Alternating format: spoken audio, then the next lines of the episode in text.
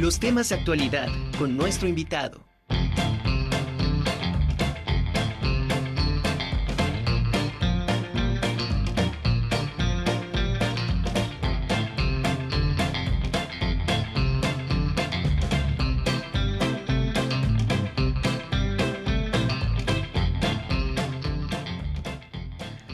Ahora saludo con muchísimo gusto a la psicóloga Ana Leonor Ignacio Reyes, porque hoy, como le comentábamos al inicio del programa, estamos celebrando el Día Internacional contra la Violencia y el Acoso Escolar.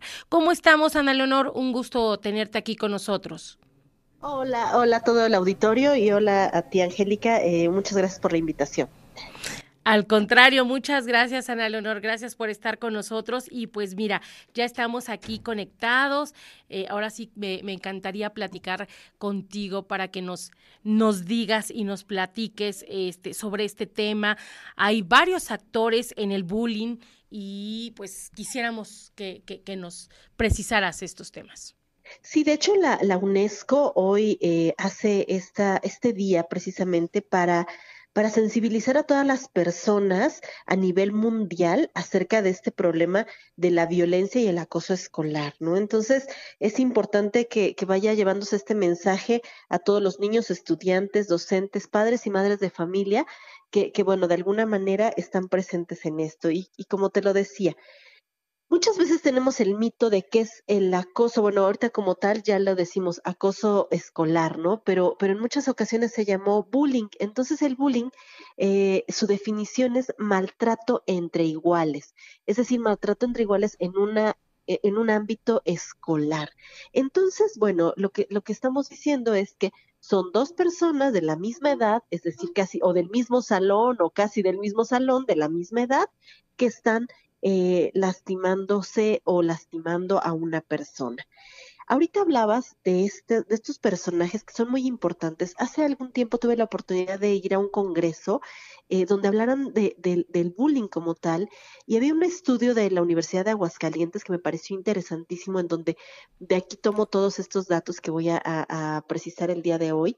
Em, son los personajes que se dan dentro de un acoso escolar. A veces pensaríamos que nada más es la víctima y el agresor, pero aquí en México decía esta autora em, que, bueno, se dan varios elementos diferentes a comparación de lo que estábamos pensando, víctima y, este, y, victimario.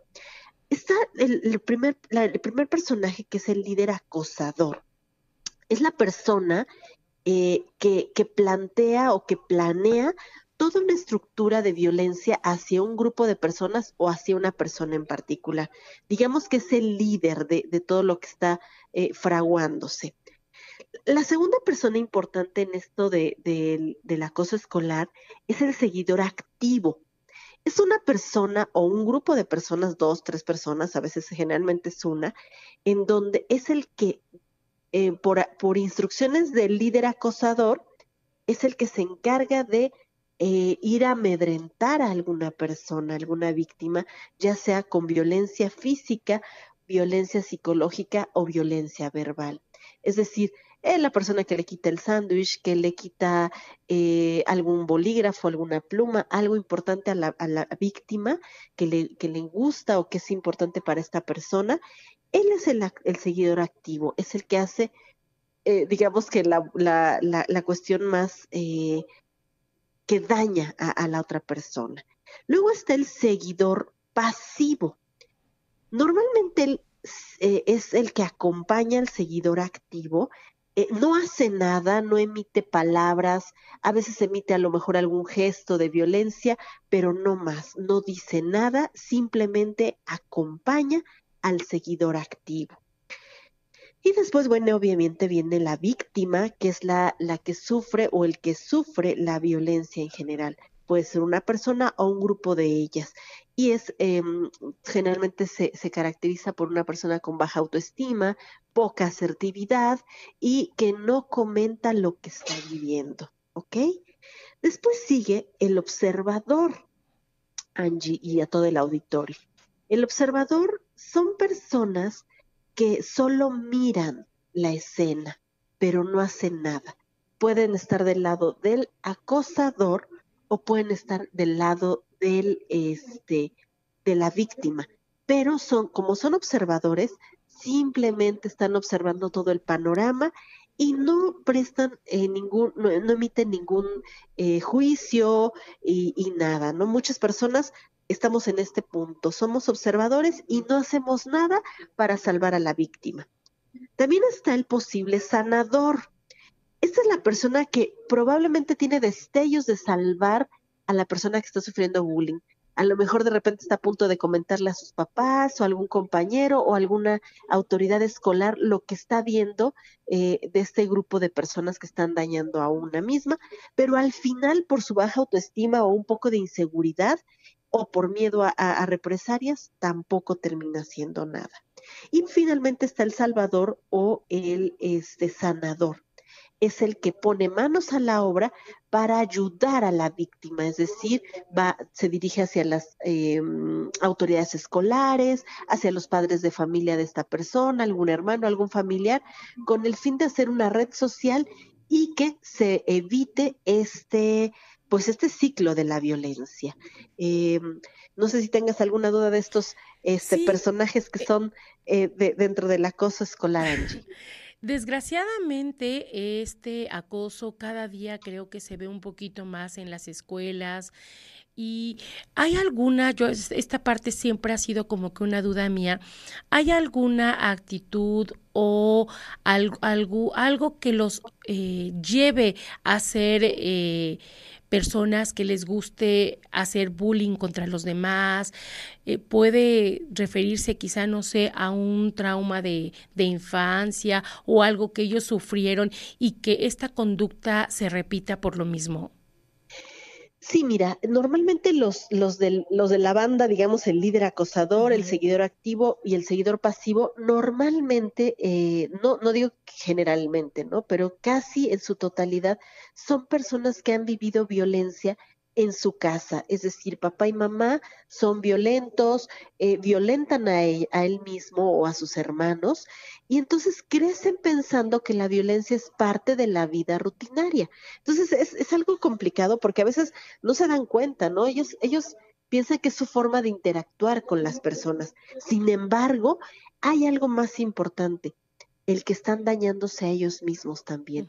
Terminan de de dañar a las personas, pero también en el fondo termina habiendo un vacío existencial entre ellos porque pues se sienten vacíos.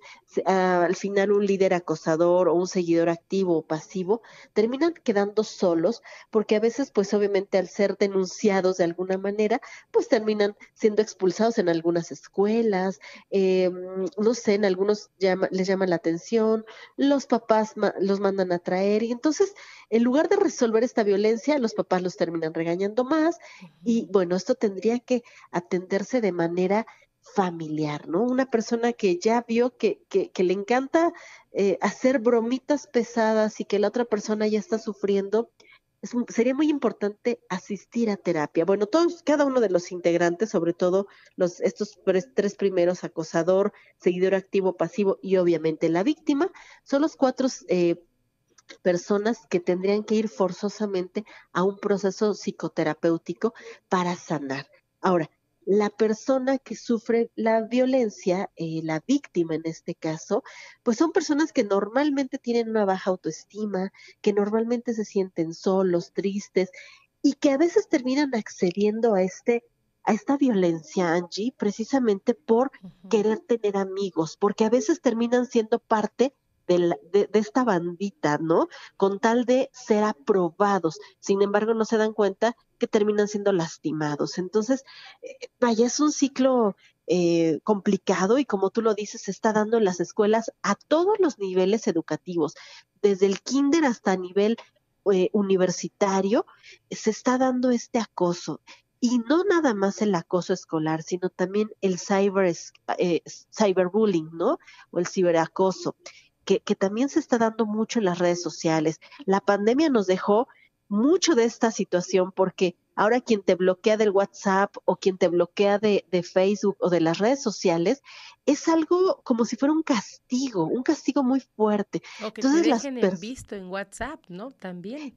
Exacto, me dejó en visto y entonces ahora qué voy a hacer, ¿no? No, no puedo, eh, ya no tengo amigos, ¿no? O tengo 1500 seguidores en Facebook, pero ninguno me habla. ¿No? o, o, recibo muy pocos likes. Entonces, sí, eh, sufro de un tipo de violencia. Entonces, esto se está dando a nivel escolar, sobre todo, eh, como te decía, nosotros que tenemos en la comunidad universitaria, pues a veces hay grupos que se van generando eh, en contra de alguna persona en particular o de algún grupo de, personas, ¿no? Y entonces lo sabemos, a veces hay, hay grupos de WhatsApp en donde se terminan burlando de la persona y no saben el daño psicológico que le están haciendo. Entonces, sí sería muy importante que si tú estás detectando esto de, de algún tipo de violencia, si has sido observador o testigo de esto, no seas un testigo pasivo, trata de ser un testigo activo, es decir, trata de romper el ciclo de la violencia.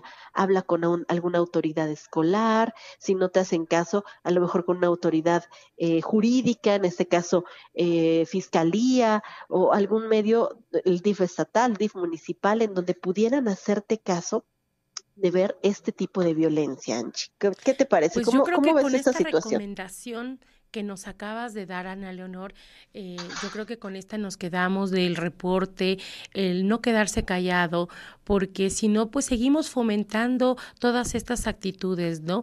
Tanto que una persona eh, siga buleando a alguien como que la otra persona pues eh, caiga en esa sumisión que a final de cuentas yo creo que ni una ni la otra son conductas que deberían ser aprobadas.